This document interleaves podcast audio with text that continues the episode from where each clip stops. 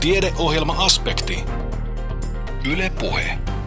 Aspektilla jatketaan seuraavaksi. Tällä kertaa aspektin aiheena ampiaiset, ateismi ja pedagogiikan digiloikka. Lähetyksen kokoaa Kimmo Salveen. Ampiaisista on riittänyt kuluneena kesänä paljon puhetta. On kuultu häiriköivistä ja aggressiivisista ampiaisista, jotka ilmaantuvat suurina joukkoina pihoille ja parvekkeille ihmisten riesaksi. Julkisuudessakin paljon ampiaisten käyttäytymistä ja runsasta esiintyvyyttä kommentoinut tutkija Jouni Sorvari toivoo, että ampiaisiin suhtauduttaisiin muutenkin kuin vain häirikköinä. Ne nimittäin ovat mitä suurimmassa määrin myös hyötyeläimiä. Mutta oliko näihin sosiaalisiin pistiäisiin erikoistunut apulaisprofessori yllättynyt median kommentointipyyntöjen määrästä? Jouni Sorvari vastaa. En ollut ollenkaan yllättynyt, että joka toinen vuosi tämä toistuu. 2 vuoden välein on eräiden ampiaisten tämmöinen maksimivuosi, jolloin puhelimet soi ja media ottaa yhteyttä. Se oli yllätys kyllä, että tänä vuonna se alkoi jo heinäkuun puolella. Yleensä se alkaa elokuun puolen välin kieppeillä. No, olet ollut tosiaan tosi paljon esillä näihin ampiaisiin liittyen tänä kesänä. Joko sua aletaan tituleeraamaan ampiaisprofessoriksi? No ei nyt ehkä sentään, mutta ampiasasiantuntijana ja milloin minäkin ampiaistutkijana on tituleerattu kyllä. No, millä mielin tutkija vastaa näihin kysymyksiin? Kun se toimittaja aina uudelleen ja uudelleen soittaa, niin minkälainen on tutkijan päässä vastaanotto? No, se välillä vähän tuntuu, että toistuu samat asiat, mutta toisaalta monesti tulee kyllä mieleen jälkeenpäin sitten jotakin asiaa, jota olet voinut sanoa toimittajalle, mutta kun sitten seuraava toimittaja soittaa, niin hänelle ehkä muistaa sen sanoakin. Ja yleensä olen aina koettanut painottaa myöskin sitä, että ampiaiset ei ole pelkästään häiriköiviä, aggressiivisia elukoita, vaan ne on hyötyeläimiä. Niin, tätä ajattelinkin juuri, että monestiko sitten lukee lehteä posket punaisena, että siellä nostetaan esille vaan niitä ampiaisen huonoja puolia. No kyllähän se välillä vähän tuntuu, että aika yksipuolisesti käsitellään ampiaisia, mutta kyllä nyt sanoisin, että viime vuosina on aika paljon tuotu myös sitä esille, että ne on hyödyllisiä petohyönteisiä, mitkä syö tämmöisiä tuhohyönteisiä esimerkiksi puutarhoissa ja marjaviljelmillä. Tosin sitten saattaa käydä myöskin omenien ja marjojenkin kimppuun, kun sokeri loppuu. Mutta sen kai nyt voi todeta, että tänä vuonna on ollut hyvä ampiaisvuosi. Tai hyvä ja hyvä, mutta runsaasti niitä ainakin on ollut. Kyllä, tämä on ollut oikein hyvä ampiaisvuosi. Se riippuu miltä näkökannalta se asian katsoo, mutta näin ampiaistutkijan kannalta on ollut hyvä vuosi. Viime vuosi oli aika surkea, kun meni joku tutkimus ihan mönkäänkin sen takia, kun ei saanut kuin 5 ampiaista, kun olisi pitänyt saada 100 ampiaista ainakin kerättyä, niin ei sitä tutkimusta sitten tullut tehtyä. Tänä vuonna on riittänyt kyllä useampaankin eri tutkimukseen. Mutta onko se näin, että kanta vaihtelee tosiaan suurin piirtein niin, että joka toinen vuosi on hyvä vuosi ja joka toinen vuosi sitten vähän huonompi? Kyllä, erityisesti meillä on 2 ampiaislajia, jotka noudattaa tätä, tämmöinen yleinen ampiainen ja Saksan ampiainen. Ja niillä on aika tarkalleen, joka toinen vuosi on huippuvuosi ja joka toinen vuosi on pohjavuosi. Muilla ampiaisilla ei ole niinkään sellaista sykliä. Niilläkin tosin vaihtelee kannat, mutta ei tämmöisessä selkeässä syklissä. No onko normaali vuosi semmoinen, että tämmöinen Matti Meikäläinen ei oikein edes havaitse sitä kannanvaihtelua? Ja huippuvuosi on sitten se, kun tosiaan lehdet on täynnä sitä, että ampiaiset hyökkää. Minusta on nyt vaikea sanoa, että mikä on se normaali vuosi, kun se on joka toinen vuosi on huippu ja joka toinen vuosi pohja. Mutta silloin pohjavuonna ei tosiaan puhelimet kauheasti soi. No mutta ampiaisia on useampaa eri sorttia. Meikäläinen tunnistaa vain se yhden keltamustan ampiaisen, mutta että Suomessakin onko näitä 13 eri lajia täällä nähdään? 13 lajia ainakin nykytietämyksen mukaan ja varmasti pari lajia kolkuttelee tuossa Suomen rajojen lähelläkin. Kyllä, mutta kyllä niitä useampaa sorttia on. Tosin taas on muutama laji, mitkä on niitä yleisempiä selkeästi. No tunnistaako tavallinen ihminen toista ampiaislajia toisesta? No ei ne kauhean vaikeita ole erottaa toisistansa, mutta kyllä jonkunlaista harjoittelua vaatii, mutta periaatteessa voi erottaa sellaiset ampiaiset, jotka on kokonaan mustakeltaisia ja joillekin ampiaisilla on punaista väriä mukana, niin tämmöiset värituntomerkit voi helpottaa jonkun verran sitä lajien erottelua. Ja sitten se, että ne ovat tiettyjä lajikkeita, jotka pyrkivät sinne ihmisten olutlaseihin ja grilliherkuille, ja sitten taas toiset ampiaislajit luontaisesti eivät sellaista saalista tai ravintoa olekaan hakemassa. Kyllä esimerkiksi erittäin yleiset metsäampiaiset, niin niitä ei kiinnosta ollenkaan grilliruoka eikä oluet ja limonaadit. Ne syö vaan lentäviä elävältä pyydystettyjä kärpäsiä käytännössä, että ei ole juuri niistä häiriötä ihmiselle, vaikka ne on todella yleisiä metsissä. No sitten se kauhistus, eli ne Saksan ampiaiset, tappaja-ampiaiset, jotka levittäytyvät ehkä Suomeenkin, Australiassa ja Uudessa-Seelannissa ovat varmasti vitsaus, ja kun ilmasto lämpenee, niin täällä meilläkin niitä on nähty. Pitääkö Jouni Sorvari meillä pelätä näitä tappaja-ampiaisia? No ei varmasti tarvitse pelätä, että se tappaja-ampiainen nimitys tulee sieltä Australia ja Uusi-Seelanti suunnalta. Ja se on peräisin se nimitys vain ja ainoastaan siitä, että siellä nämä ampiaisten yhteiskunnat ovat monivuotisia ja ne kasvavat ja kasvavat. Ja kun semmoiseen monikymmentuhatpäiseen pesään törmää, niin siinä saattaa tosiaan henki olla vaarassa. Toki on normaalisti, jos on allerginen ihminen tai jos ampiainen pistää yksikin ampiainen henkitorven alueelle tai niille main, niin on vaarallinen, mutta tosiaan Australiassa, Uudessa-Seelannissa minnekin ihminen itse on epähuomiossa vienyt niitä ampiaisia, niin ne on kehittyneet tämmöisiksi vaarallisiksi.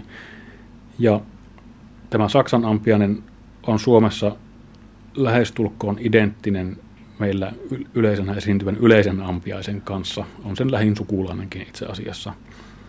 Ja tekee ilmeisesti jopa hieman pienempiä pesiä kuin tämä yleinen ampiainen. Että ei millään tavalla ole meillä mitenkään erityisen vaarallinen, eikä se ole millään tavalla myöskään aggressiivisempi kuin muutkaan ampiaiset. No voiko ne risteytyä keskenään ja joskus sitten syntyä tämmöinen Saksan suomalainen ampiainen?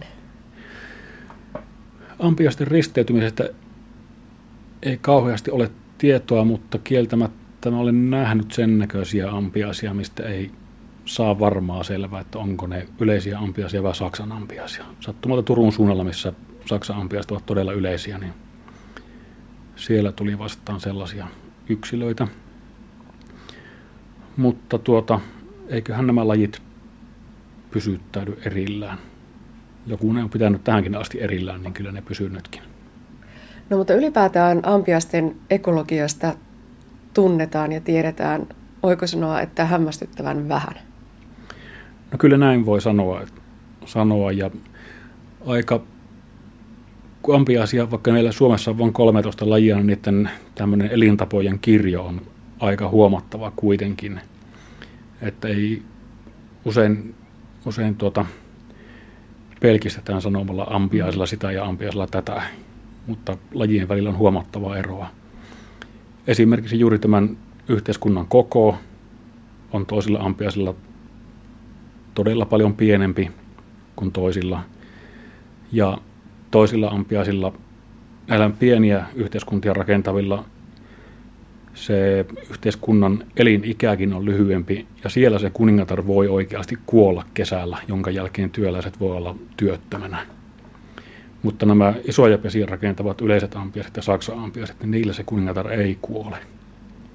Eivätkä työläiset ole työttömänä hetkeäkään.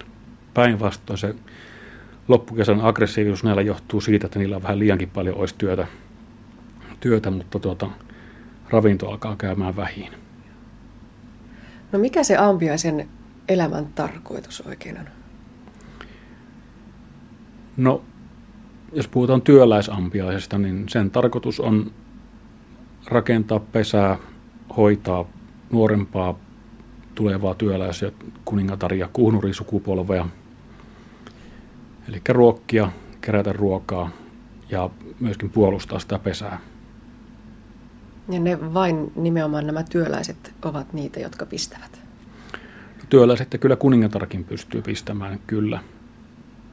Kyllä, mutta ja lähinnä keväällä ja aivan alkukesästä kuningattaria voi nähdä liikkuvan, jolloin ne voi olla periaatteessa, jos niitä menee sorkkimaan, niin voivat pistää.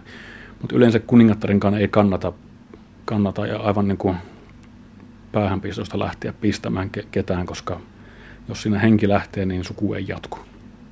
Eikä se... Kuningattaren tärkein tehtävä on kuitenkin tuottaa uusia sukupolvia. Näinpä. Eikä se tavallinen kaampiainen, siis se työläinen, niin huvikseen etsi ihmistä, jota saisi pistää. No ei varmasti, että kyllä siinä on joku syy olemassa käyttäytymiseen aina. Aika usein ihmiset eivät huomaa niiden pesää esimerkiksi, joka voi olla maassa jonkun polun juuren alla menee käytävä sinne pesään. Ja kun sen juuren yli kävelee ja sitä tallaa, niin se aiheuttaa hälytyksen sillä pesässä. Sama on kaikilla terasseilla, parvekkeilla. Räystään alla voi jossakin olla joku parvekkeen oven lyö vaikka kiinni tai aukaisee, niin se aiheuttaa jotain tärinää ja siitä voi ampiaiset ärsyyntyä. Ja yksi klassinen paikka on kanssa, jos on puuseessa tai halkoliiterissä pesää. Ja kun sitä ovea yleensä pidetään kiinni, niin ampiaiset on rauhallisia, mutta sitten ovi aukaistaan, sisään tulvii valoa, ilma alkaa virtaamaan, jotain tärinääkin vielä tulee, niin nehän voi sitten kokea, että nyt on jotakin katastrofaalista tapahtumassa pesään ympäristössä, ja ne voivat käydä kimppuun siinä vaiheessa.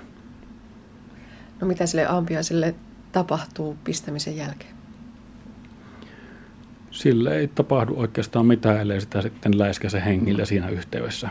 Että ampiaisen pistin on väkäsetön, eli se voi pistää monta kertaa sillä piikillä elämänsä aikana, eikä se kuole siihen. Kun taas tämmöisellä tarhamiehiläisellä on väkäset piikissä ja se pistämisen jälkeen piikki myrkkysäiliöineen irtoaa ja jatkaa sitä myrkyn pumppaamista kudoksiin, ja mehiläinen taas puolestaan hetken kuluttua kuolee saamiinsa vammoihin. Ampiainen on peto. Miksi? Ampiainen on peto sen vuoksi, että ampiaisen toukat, nämä tulevat uudet työläiset ja kuningattaret ja kuhnurit, kun on toukkia ja kasvavat, ne tarvitsevat proteiinia ravinnokseen. Ja proteiinia käytännössä tuollaiset hyönteiset saa joko keräämällä siitepölyä, niin kuin mehiläiset ja kimalaiset, mutta ampiaiset on erikoistunut saalistamaan liharavintoa, eli lähinnä hyönteisiä saalistavat ravinnoksi toukille. Aikuiset puolestaan syövät sitten enemmänkin taas kukkien mettä ja kirvojen makeita ulosteita ja niin poispäin. Mutta jos pääsee kurkkaamaan sinne ampiaispesän sisälle, niin siellä on tosiaan myös semmoinen hyvin kennomainen rakenne. Ja siellä sitten niitä toukkia, joista kehittyy pieniä ampiaisia. Ja ne on mustia vielä siinä vaiheessa. Kun vihjasit, että peräpäitä, niin se nimenomaan viittaa siihen, että se on, kun ampiaiset on mustakeltaisia väritykseltänsä. Ja se voi olla, että tämä keltainen väritys on piilossa siinä vaiheessa, kun se takaruumissa on, kun se työläinen tai se tuleva ampiainen, niin sieltä ei ole vielä kuoriutunut eikä hengitä eikä ole syönyt mitään, niin sen takaruumissa on jollakin tavalla kasaan puristunut, vähän niin kuin teleskooppimaisesti kasassa, niin se keltainen ei ehkä erotu niin hyvin sieltä. Okei. Mutta hauskan näköinen se ampiaispesä silti on. Tosi kiinnostavaa, miten se yhdyskunta on rakentunut. Kyllä ne on niin symmetrisiä kennot ja tavallaan sitten ampiaispesässä on vielä useita kerroksia niitä kennoja toinen toistaa aina suurempia. Ensimmäinen kennosto on, saattaa olla muutama kenno, vaan siinä seuraava heti on isompi, kun uudet työläiset tulee kuningattarille, niin ne tekee sitten jo enemmän kennoja sinne ja loppukesää kohti tulee ihan isompia ja isompia kennoja. Kennoja aivan loppukesästä sitten osa niistä kennoista tai niistä kennon onkaloista on suurempia vielä, koska sillä tuotetaan sitten näitä kuhnureita ja kuningattaria, jotka tarvii vähän isomman tilan. No mitä sitten syksyn talven tullen pesälle tapahtuu? Talven tullen taas joillakin ampiaisillahan se pesä tosiaan tuhoutuu jo kesällä, mutta juuri näillä yleisellä ampiaisella ja Saksan ampiaisella ja myöskin esimerkiksi puna-ampiaisilla, niin yhteiskunta elää niin pitkään, kun ravintoa on tarjolla maastossa. Eli Kyllä ne rupeaa tässä elokuussa ravinto käymään niin vähin, että muun muassa toukat alkaa kuolemaan nälkään sillä pesässä. Se alkaa surullinen näky, kun työläiset kantaa kuolleita toukkia pesästä ulos, pudottavat sinne jonkin metrin päähän pesään suuaukosta niitä toukkia jatkuvana virtana. Eli tavallaan viimeisemmät toukat alkaa kuolla sitten nälkään, kun ei sitä ravintoa enää ole saatavilla maastosta. Ja sitten pikkuhiljaa pakkasten tullen kyllä kuolee myöskin loppuyhteiskunta. Mutta se voi elää hyvinkin pitkään niin kauan, kunnes niin todellakin maa jäätyy ihan kauttaaltaan. Niin pitkään ne pysyy hengissä, sillä maan alla olevat ampiaiset. Ja sen ainoan kerran, kun minua ampiainen on pistänyt, niin se pisti juurikin niin, että minä olin jo kuvitellut, että ne on jo hyytynyt ne ampiaiset. Oli ollut jo pakkasöitä ja niin poispäin, mutta menin päivällä sinne ja sieltä yksi ampiainen onnistui nousemaan vielä ylös ja pisti sormeen. Oikeasti, kun ampiaistutkija on pistänyt vain kerran ampiainen? Vain kerran, kyllä. Uskomatonta. No hei, tuossa puhuttiin jo vähän siitä ampiaisen värityksestä. Jouni Sorvari, miksi ampiainen on mustakeltainen? Se on luonnossa riippumatta melkein lajista, niin mustakeltainen väritys on hyvä tämmöinen varoitusvärikombinaatio, koska niiden välinen kontrasti on niin hyvä. Ja itse asiassa me ihmisetkinhän käytetään, jos on joku oviaukko on tavallista matalampi, niin sen reunaan pannaan mustakeltainen teippi varoitukseksi siitä, että siinä on vaarallisen matala oviaukko. Eli se on varoitusväri ja varmaankin erityisesti lintuja varten on semmoinen väritys ampiaisilla. Mutta tosiaan se voi vähän varioida siitä, että minkä levyisiä ne mitkäkin väriraidat on. Kyllä.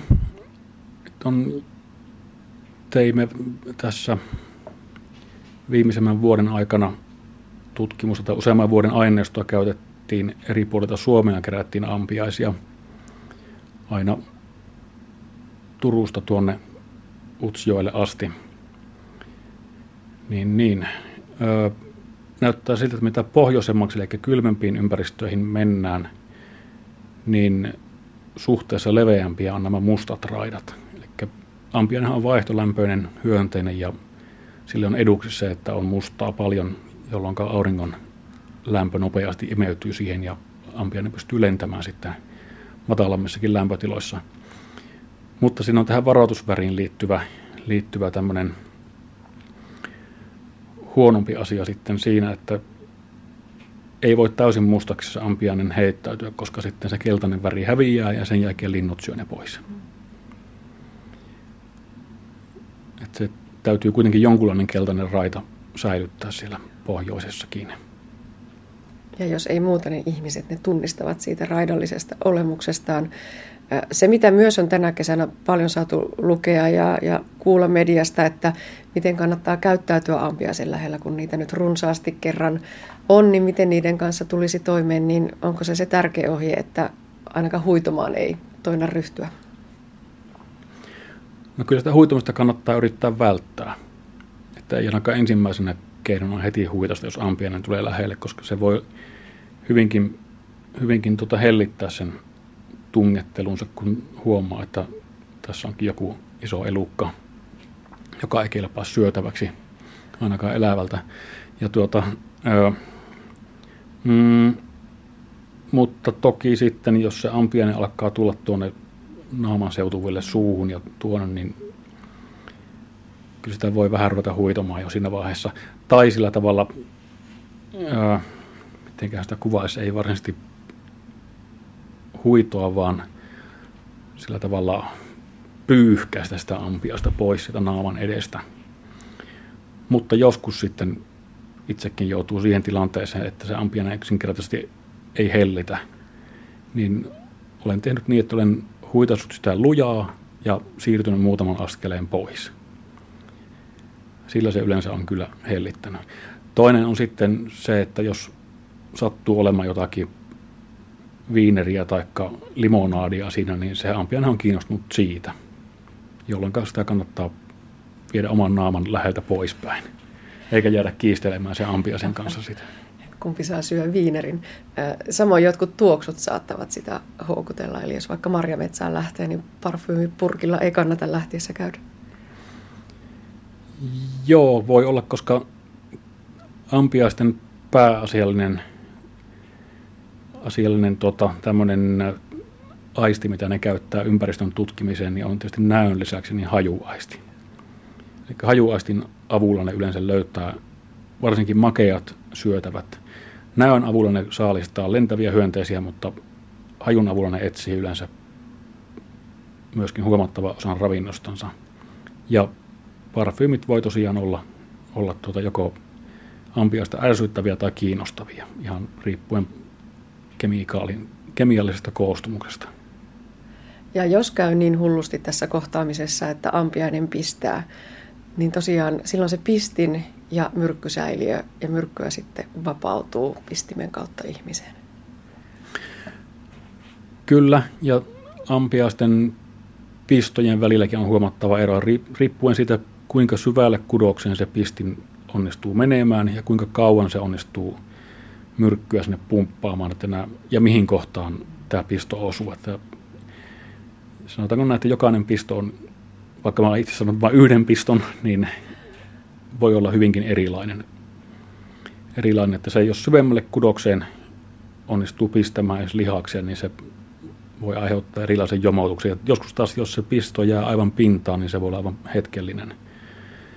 hetkellinen tuntemus, joka menee nopeasti ohi. No, puhutaan vielä tutkimuksesta.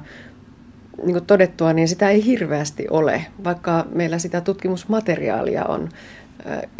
Miksi se on näin ja tavallaan mitä nyt on sellaista meneillään, mikä ampiaistutkimuksessa on kiinnostavaa? No, kiinnostavia asioita ampiaistutkimuksessa on tietenkin tämä vuotuinen vaihtelu ja miten se liittyy sääoloihin, ja sääolot on tietenkin liittyy ilmastoon ja ilmasto liittyy ilmastonmuutokseen. Eli tietyllä tavalla ampiaiset voivat olla hyviä tämmöisen ilmastonmuutoksen tutkimuksessa kuin myös monessa muussakin ympäristötutkimuksessa, kuten saastumisessa. Ja ampiaiset ovat sekä petoja että syövät myös mettä tai kirvojen ulostetta, joka on myös käytännössä meden tapaista ainetta. Ja tätä kautta ne voivat saada myöskin ympäristömyrkkyjä sisuksiinsa, jolloin niitä voi käyttää tämmöisissä kemiallisissa analyyseissä, että mitä siinä ympäristössä löytyy. Eli käytännössä kerätään niitä ampiaisia ja avataan niitä ja mikroskooppisesti tutkitaan, että mitä sieltä löytyy. No, itse asiassa yleisemminkin niin päin, että ampiainen kuivataan ja jauhetaan muruseksi ja uutetaan happoon ja sen jälkeen kemiallisilla analysaattoreilla katsotaan, että mitä metalleja sillä esimerkiksi on. Eli ruumiinavaus olisi vähän hankala noin pienelle otukselle. Joo, mutta kyllä niitäkin tehdään välillä. Riippuu mitä sieltä ampiaisesta etsitään. Sinut tunnetaan paitsi ampiaistutkijana myös muurahaistutkijana. Mitä yhteistä on ampiaisissa ja muurahaisissa? No, molemmat ovat sosiaalisia pistiäisiä ja ovat jopa jossain määrin sukuakin keskenään, että yhteisiä esi-isiä ja äitejä löytyy. Molemmat elävät yhteiskunnissa, jossa on työläisiä ja lisääntyvää kuningatarta tai kuningattaria. Muurahaisilla usein on useita kuningattaria pesässä. Ja sitten koiraat ovat myös samaan tapaan lähinnä sellaisia kuhnureita, joilla ei ole juuri muuta virkaa kuin paritella uusien kuningattarien kanssa.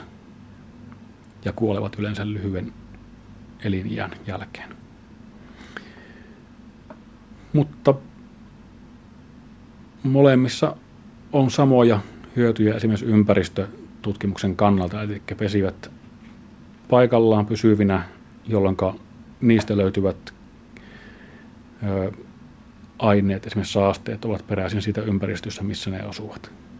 Muurahaisten ja ampiaisten käyttäminen täydentää tietyllä tavalla toisiaan, että muurahaiset kerää ravintonsa pienemmältä alueelta ja ampiaiset taas laajemmalta alueelta. Vähän minkä mittakaavan tutkimusta haluaa tehdä esimerkiksi saasteiden leviämisen tutkimiseksi. No onko nyt tiedossa sitten ampiastutkimuksesta paljon artikkeleita tämän erinomaisen hyvän jättimäisen ampiaskesän jälkeen? Sanotaanko, että artikkeleita on kyllä tulossa, mutta tämän kesän tuloksia ei pelkästään tule ehkä mihinkään, että on useamman kesän aineistoja käytetään ja yhdistetään sitten artikkeleiksi. Näin kertoi apulaisprofessori Jouni Sorvari Itä-Suomen yliopistosta. Toimittajana oli Anne Heikkinen. Kuuntelet siis Aspektia, jonka kokoaa Kimmo Salveen. Tiedeohjelma Aspekti. Yle Puhe. Mistä puhumme, kun puhumme ateismista? Kevään viimeisessä Filosofiakahvilan tilaisuudessa Kuopiossa oli aiheena ateismi yhteiskunnallisena ilmiönä. Ateismin määrittäminen ei ole mitenkään yksioikoista. Toiset määrittävät ateismin uskonnottomuudeksi ja toiset Jumalan kieltämiseksi. Joidenkin käsitevarastoon ateismi ei edes kuulu ja tähän törmää ehkä useammin jossain muualla kuin Suomessa. Mutta entä meillä täällä Suomessa? Filosofian tohtori, uskontotieteen yliopistonlehtori Teemu Taira. Me tuijotetaan täällä kirkon jäsenyyttä ja se muodostaa semmoisen niin kuin kiinnekohdan julkiseen keskusteluun. Mutta jos me ajatellaan sitä, että minkälainen porukka jää kirkon jäsenyyden, vaikka Evolut-kirkon jäsenyyden ulkopuolelle, niin siellä on vaikka mitä. Ja jos me ajatellaan sitä porukkaa, jotka ei ole minkään uskonnollisen yhdyskunnan jäseniä, niin siellä itsessään on kaikenlaista porukkaa. Ne ei suinkaan ole kaikki ateisteja, eikä edes uskonnottomia. Ja sama pätee Britteihin ja Yhdysvaltoihin siinä mielessä, että kun ihmiset kyselytutkimuksessa laittaa ruksin siihen kohtaan, että ei ole uskontoa ollenkaan, tarkoittaa, että ei ole uskonnollista viiteryhmää, niin se porukka on hyvin monimuotoinen.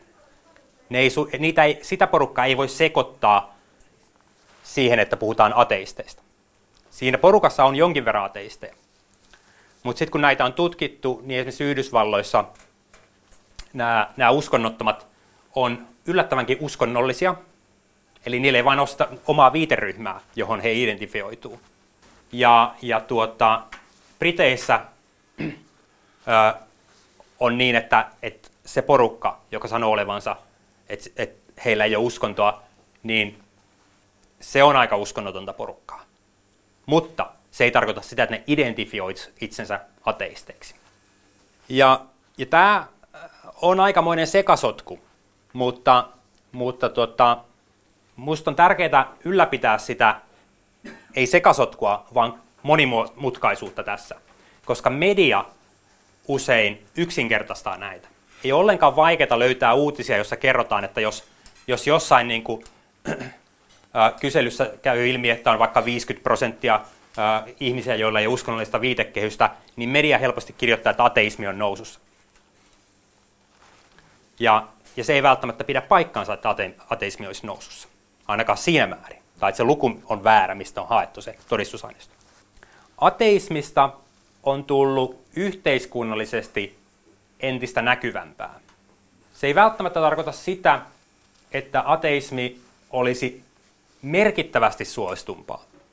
Ehkä vähän suostumpaa, mutta tämä näkyvyys itsessään, se että ateistit ovat näkyvillä julkisuudessa enemmän, erilaiset yhteisöt toteuttaa erilaisia kampanjoita, se on itsessään se mitä tässä on tapahtunut viimeisinä vuosina.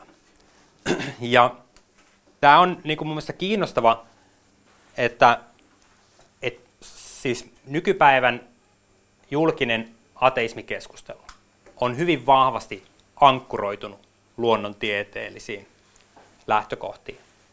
Ja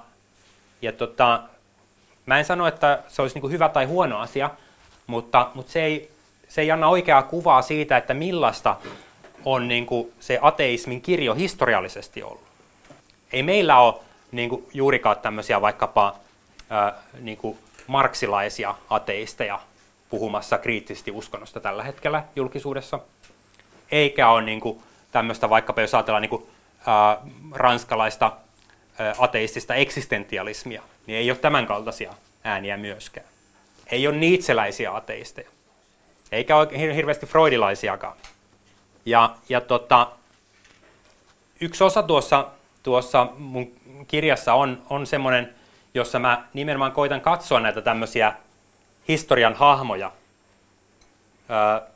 ja pohtia, että mikä on niin kuin yhteistä ja mikä erottaa uusateisteja ja näitä erilaisia historian hahmoja, vaikkapa Nietzscheä ja uusateisteja tai Marxia ja uusateisteja.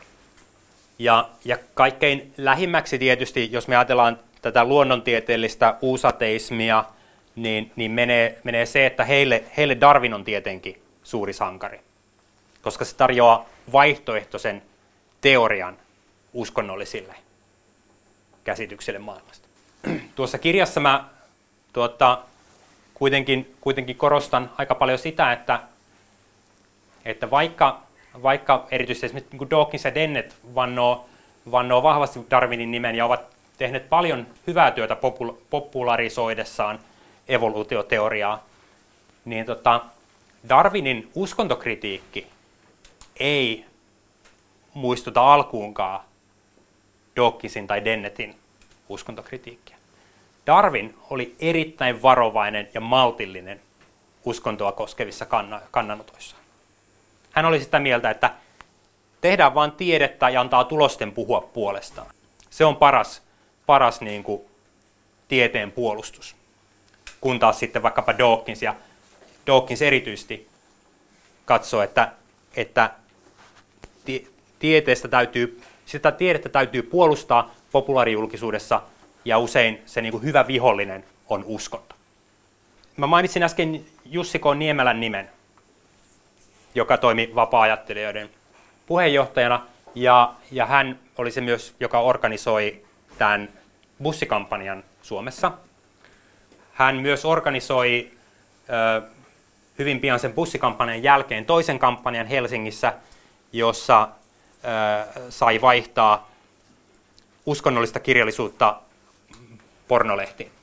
Tämä herätti aika paljon närää myös muutamissa aktivisti-ateisteissa, että tämä ei ole niin kuin oikea tapa kampanjoida ateismin puolesta. Mutta jos me ajatellaan sitä agendaa, joka Jussi K. Niemelällä oli, niin, ja tämän hän on sanonut ihan itse avoimesti, hänen tavoitteena oli tuoda ateismia julki sillä tavalla, että se kiinnittyy vahvasti luonnontieteelliseen ajatteluun.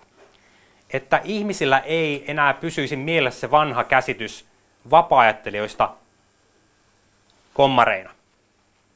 Koska tämä on se vanha mielikuva, mikä ihmisillä on ollut. Eli on pyritty niin kuin, tekemään töitä sen eteen, että julkinen käsitys ateismista muuttuu. Ja niin, että se muuttuu nimenomaan tätä niin kuin Dawkinsia ja muuta niin kuin luonnontieteellistä ateismia vastaavaksi. Ja tämä on jossain määrin onnistunut. Siis nuoriso ei enää samalla tavalla liitä ateismia vasemmistolaisuuteen, kommunismiin, Neuvostoliittoon. Tämä on tietysti myös sukupolvikysymys. Ja tämä mun mielestä on ylipäätään hyvä pitää mielessä, että mäkin olen tässä puhunut paljon ateismista aika yleisesti, välillä Pohjois-Amerikasta, välillä Briteistä, välillä Suomesta.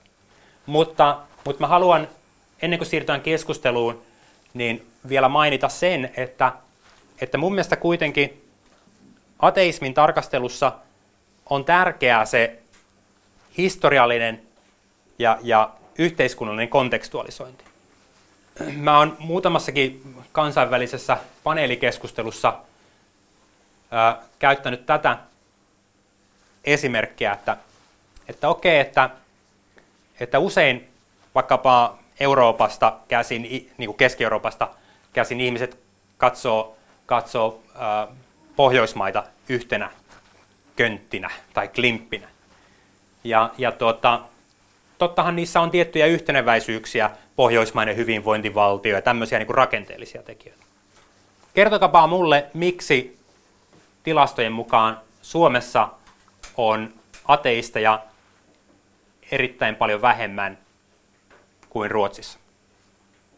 Ja Ruotsissa todellakin se keskustelu taas on niin kuin vielä erilaista verrattuna vaikka Norjaan, mutta yksi semmoinen niin kuin elementti, jonka mä tuosta haluan poimia on meidän tavallaan niin kuin, historia, jossa ollaan oltu Neuvostoliiton naapureina, joka oli virallisesti ateistinen valtio, ja kirkko on Suomessa ollut hyvin vahvasti rakentamassa kansallista identiteettiä, myös kriisiaikoina mukana aktiivisesti siinä. Ja siinä mielessä mä en tiedä, kuinka paljon ateisteja on vainottu Suomessa, onko siitä nyt hirveästi loppujen lopuksi todistusaineistoa, mutta ateismi on assosioitunut sinne kuitenkin kommunismiin. Tällöin meillä ikään kuin on semmoinen käsitys, että mitä on olla hyvä suomalainen, mitä on olla tavallinen hyvä kansalainen. Siihen on kuulunut, osittain kuuluu edelleen, se, että ollaan ehkä kirkon jäseniä tai ainakin suhtaudutaan aika myönteisesti luterilaiseen kirkkoon tai valtakirkkoon ylipäätään, ei ainakaan toitoteta ateismia niin kuin joka paikassa, eikä sillain niin kuin vartavasten käytetä aikaa ja energiaa siihen, että kritisoidaan uskontoja.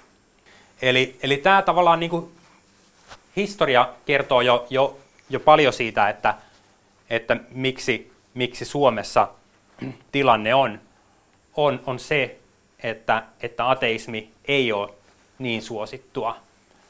Tämä ei tietysti ole niin kuin koko tarina, mutta tässä on niin kuin yksi tämmöinen keskeinen elementti. Ja jos me halutaan ymmärtää nykypäivän suomalaista keskustelua, niin meidän täytyy pitää mielessä myös tämä tausta. Ja siitä niin kuin yksi hyvä esimerkki on tämä, minkä sanoin, että Suomessa erityisesti Jussi Koniemelä, mutta myös muutkin niin kuin järjestötoimijat ovat nimenomaan halunneet muuttaa sitä ateismin mielikuvaa ja tuoda niin kuin uuden tyyppistä ateismia tietoisuuteen. Välillä aika provokatiivisen keinoin toki. Ja usein nämä provokaatiot myöskin niin kuin kätkee niin kuin sen ehkä vakavamman niin kuin sanoman, jota he haluaa tuoda esiin, joka on tämmöinen niin sanottu sekularistinen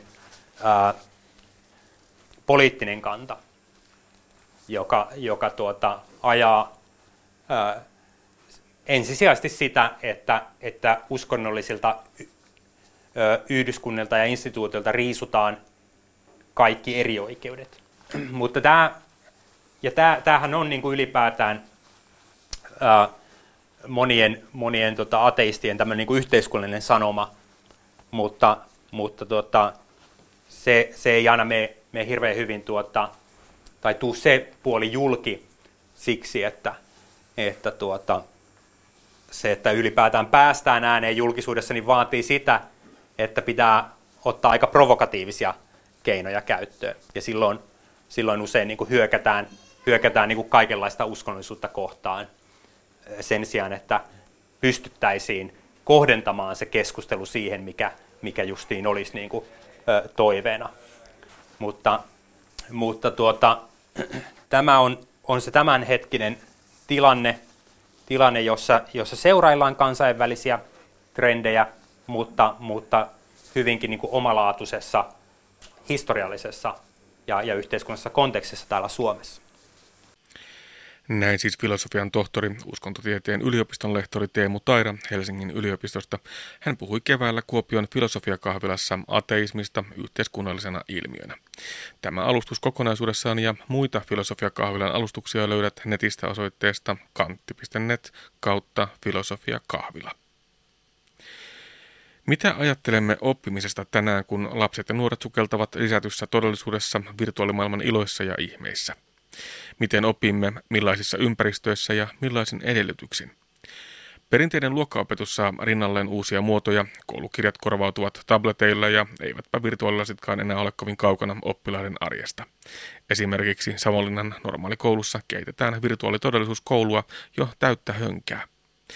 Tästä aiheesta puhetta seuraavaksi, kun Anne Heikkisen haaseltavana on professori Laura Hirsto. Kouluissa tänä syksynä pitäisi tapahtua valtavan digiloikan uusien opetussuunnitelmienkin myötä. Tarkoittaako se myös uusia tarpeita pedagogiselle puolelle? No kyllähän se tarkoittaa. Ja itse asiassa tämä uusi opetussuunnitelma mahdollistaa aika paljon ja aika paljon kiinnostaviakin asioita. Mutta yhtäältä pitää sanoa myös se, että kyllähän kouluissa on tehty tätä digiloikkaa niin kuin pikkuhiljaa, että eihän sitä pysty niin kuin yhdessä yössä tekemään.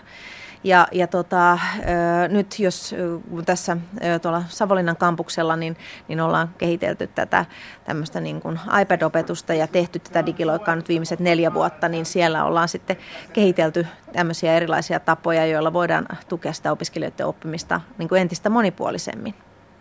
Niin, jos pitäisi purkaa vielä pieniin palasiin, että mitä se tuolla, jos puhutaan vaikka nyt perusopetuksesta aluksi, niin mitä se digitaalisuuden tuleminen sinne on? Se ei ole vaan sitä, että ne oppikirjat siirretään sellaisenaan nettimaailmaan ja siinä se. Ei. Tavoitteena on siis, että opiskelijat tai oppilaat oppii niin kuin erilaisia taitoja, erilaisia digitaalisia taitoja ja oppii hyödyntämään niitä laitteita. Ja tässä on aika paljon ollut nyt puhetta esimerkiksi siitä, että nyt niin kuin näiden oppilaiden tämä niin sanottu ruutuaika valtavasti lisääntyy. Se on tietenkin mahdollista, mutta me on esimerkiksi tuolla Savonlinnassa nyt huomattu niin, että kun heillä on ollut nyt 4 vuotta käytössä nämä iPadit, niin itse asiassa heidän vapaa-ajan käyttö on vähentynyt. Ja se on siinä mielessä niin kuin kiinnostavaa, että sitten kun näistä välineistä tulee aidosti niin kuin oppimisen välineitä, niin siinä niin kuin he ei ehkä olekaan niin kiinnostuneita sitten siitä niin kuin pelaamisesta ja siitä ruutuajan lisäämisestä sitten koulun ulkopuolella. Mun mielestä se on kiinnostava asia ja mun mielestä me tarvitaan tietenkin tästä myös lisää näkökulmia, koska ajatushan ei ole myöskään se, että opiskelijat tai oppilaat olisivat jatkuvasti näiden laitteiden kanssa, vaan ajatuksena on se, että monimuotoisesti tehdään ja nämä laitteet palvelevat sitä oppimista. Kun puhutaan digitaalisesta oppimisesta, niin mitä ajatellaan sitä oppijasta, millainen hän on oppijana parhaimmillaan? No parhaimmillaan tietenkin aktiivinen ja omia oppimistavoitteita myös asettava. Eli kyllä tämä tämmöinen niin kuin oppimisen näkökulmat on vahvasti myös tässä uudessa OPSissa mukana. Ja on ollut pikkasen aikaisemminkin, mutta että voisiko sanoa, että tähän uuteen OPSiin on saatu entistä paremmin. Eli oppilaat on yhdessä mukana siinä asettamassa niitä tavoitteita, formuloimassa kysymyksiä, ongelmia, ilmiöitä, joita he olisivat niin kuin kiinnostuneita tutkimaan. Ja sitä kautta tavoitellaan niitä parempia oppimistuloksia. Kyllä, nimenomaan. No, puhutaan myös tämmöisestä tuottajakeskeisyydestä, eli niin, että se oppilas ei olisikaan enää pelkästään vastaanottaja, vaan voisi osallistua myös sen materiaalin ja oppimisen, opiskelun sisällön tuottamiseen. Miten iso kulttuurimuutos tämä on meillä kouluissa? Se voi olla hyvin iso ja osittain sitä nähdään, että se ei välttämättä olekaan niin iso. Eli siinä on kahtalaista näkökulmaa. Oikeastaan se, mitä mä ajattelen, että tämä uusi OPS pitää sisällään, niin se radikaali ero siinä on se, että jos me tarkastellaan näitä ilmiöitä, niin oikeasti nämä oppilaat on itse määrittelemässä niitä myös. Eikä se, että opetussuunnitelmassa määritellään tai opettaja määrittelee, että meillä on tämmöinen ilmiö, mitä me tutkitaan ja sitten tutkitaan sitä, vaan että siellä olisi opiskelijat myös mukana määrittelemässä niitä, että mitkä on niitä ilmiöitä, joita tarkastellaan. No sitten jos ajatellaan tätä tuottajanäkökulmaa, niin kyllähän tämä on ehkä se, miten tämä digitaalisuus niin kuin parhaimmillaan tuo mukanaan. Eli millä lailla nämä oppilaat oppii tuottamaan sitä materiaalia ja tuottamaan niitä sisältöjä ja tuottamaan sitä, integroimaan ja luomaan niitä kokonaisuuksia ja luomaan sitä tavallaan aineistoa. Eräällä tavalla niin kuin analoginen asia on kyllä se, että onhan siellä nyt maailman sivu on tehty erinäisiä ryhmätöitä ja tavallaan luotu sellaisia niin kuin kokonaisuuksia, mutta että nyt tällä hetkellä niin meillä on ihan eri tavalla tulossa nämä digitaaliset laitteet siihen mukaan. Ja meillä esimerkiksi Savonlinnan Norssilla niin on nyt tämän vuoden pilottihankkeena. Tiedän, että on myös muissa kouluissa Suomen maassa on tämmöisiä pilottihankerahoja saatu tähän, että kehitetään tätä 360-oppimisympäristöä. Ja siinä opiskelijat tai oppilaat on erityisesti niin kuin tuottamassa sitä. Meillä ei ole semmoista niin kuin kunnollista oppimateriaalia siellä, niin siihen me tarvitaan myös ne oppilaat. Ja samaan aikaan, kun he tekevät sitä, he myös oppii niitä sisältöjä ja asioita. Puhutaan virtuaalitodellisuuskouluista. Laura Hirsto, miten se eroaa sitä perinteisestä, vanhanmallisesta, tutusta koulusta? No, ehkä se voi ajatella niin, että se täydentää sitä vanhaa tuttua koulua. Eli sen lisäksi, että meillä on se face-to-face-tilanteet, meillä on ne luokkahuoneet tai toivottavasti enenevässä määrin meillä on semmoisia luokkahuoneita, jotka mahdollistaa joustavia järjestelyjä, mutta sen lisäksi me otetaan käyttöön tämä tämmöinen niin kuin lisätty todellisuus tietyllä tavalla ja meidän mahdollisuus päästä niin kuin uusiin paikkoihin ja tämän, niin kuin kokemuksellisesti ja elämyksellisesti oppia niitä asioita, jotka aikaisemmin ehkä on ollut enemmän paperinmakuisia.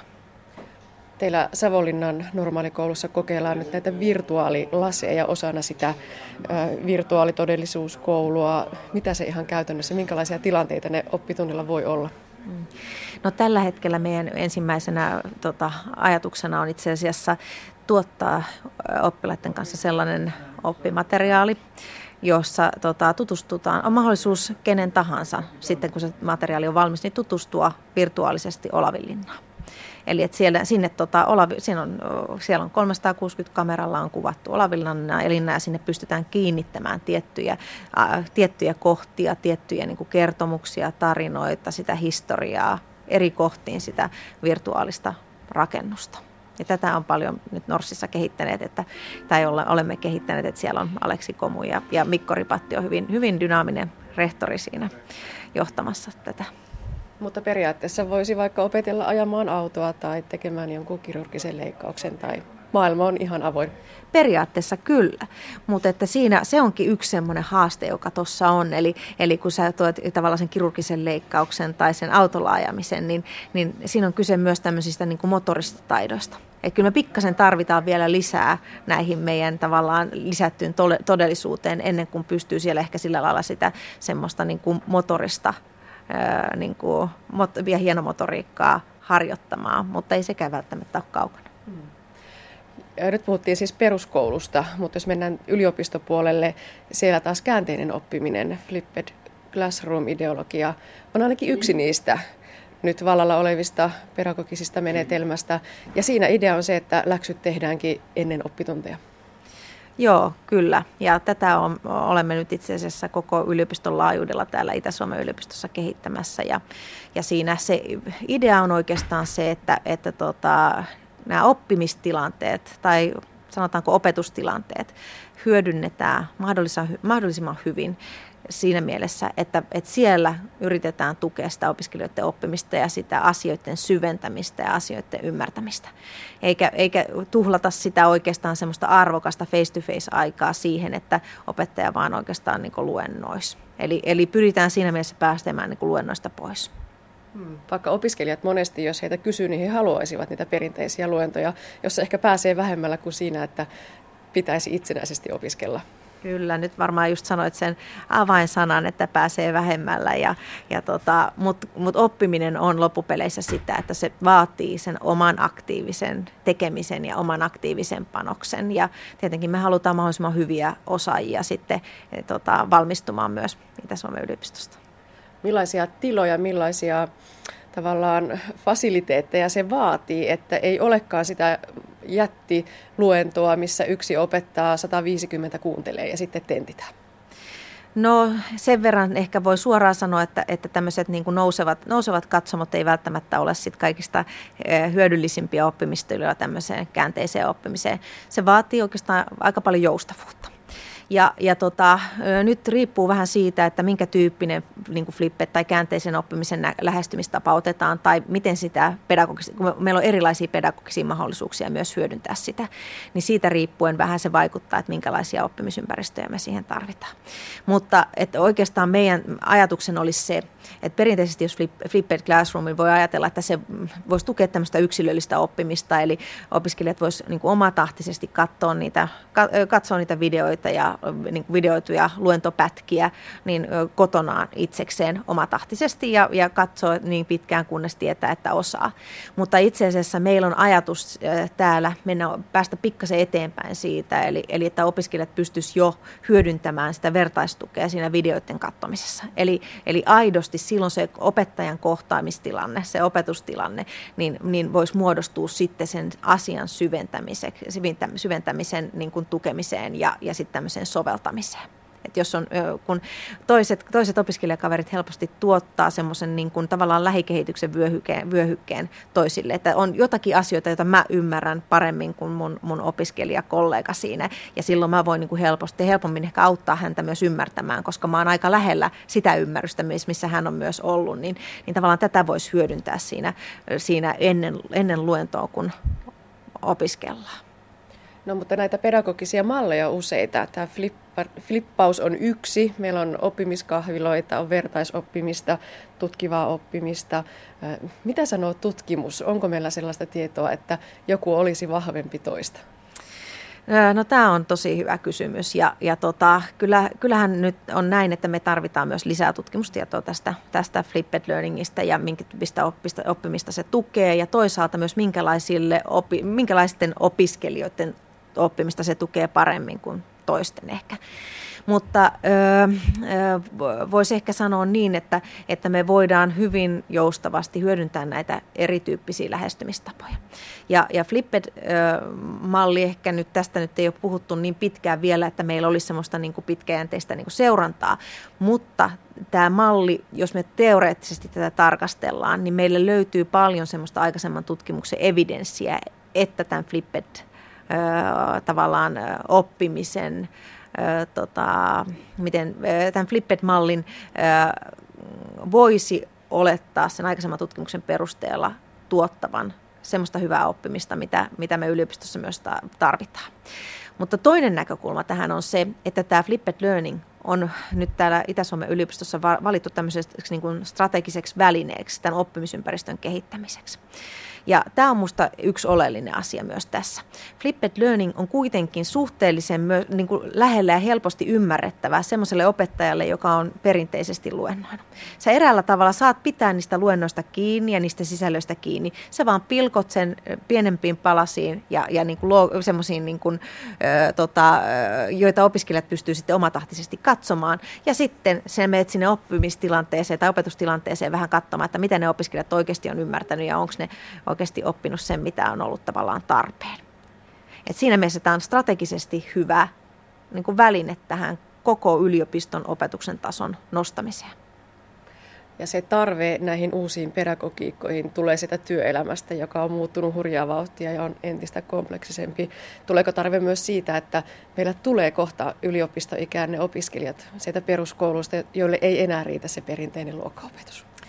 No tämä onkin kiinnostava kysymys, koska niin kun sen verran pitkään nyt on tätä yliopisto-opetusta kehittänyt sekä Helsingin yliopistossa että Aalto-yliopistossa että nyt täällä Itä-Suomen yliopistossa, että oikeastaan semmoinen kiinnostava yhteneväinen tekijä on se, että kun opiskelijat tulee yliopistoon sisään, niin he sosiaalistuu siihen tapaan, siellä niin opiskelun tapaan tosi nopeasti. Ja jos me nyt lähdetään siitä, että meidän kaikki alkuvaiheen opinnot on massaluentoja, niin valitettavasti me opetetaan ne opiskelijat niin kuin passiivisiksi siellä. Ja sen jälkeen heidän niin kuin aktiiviseksi opettaminen, niin se on paljon vaikeampi homma kuin se, että jos me heti otettaisiin ne ja annettaisiin niille niin kuin aktiivinen rooli siinä oppimisympäristössä. No jos professori Laura Hirsto, maailma olisi aivan avoin ja resursseista ei tarvitsisi miettiä, niin millaista opetusta yliopistoissa pitäisi parhaimmillaan antaa? No Erittäin hyvä kysymys. Ja tätä voidaan nyt lähestyä sekä teoreettiseltä että käytännöllisestä näkökulmasta. Oikeastaan teoreettisesti voidaan ajatella niin, että siellä pitäisi hyvin, siinä oppimisympäristössä pitäisi integroitua sen teorian ja käytännön jatkuvasti. Koska se käytäntö on kuitenkin se sovelluskonteksti, jossa sitä teoriaa niin kuin sitten käytetään. Ja sitä myöten, kun meillä on joku teoreettinen näkökulma ja sitä sovelletaan erilaisiin konteksteihin, niin meillä muodostuu semmoisia monipuolisia representaatioita niin kuin aivoihin ja meidän muistiin, niin meidän on helpompi aktivoida ne teoreettiset välineet sitten käytännössä hyötykäyttöön, kun me ollaan siellä työelämässä. Ja tämä on niin kuin se yksi näkökulma. Kolmas näkökulma, mikä pitää olla siellä oppimisympäristössä, niin olisi se oman toiminnan säätelyn taidot. Että mä osaan arvioida, mitä mä osaan ja mä tiedän, miten mä voin kehittää mun omaa osaamista jatkossa. Haastateltavana edellä oli professori Laura Hirsto Itä-Suomen yliopistosta. Ja näin päättyy Aspekti. Lisää aiheistamme netissä osoitteessa kantti.net/aspekti sekä Yle Areenassa.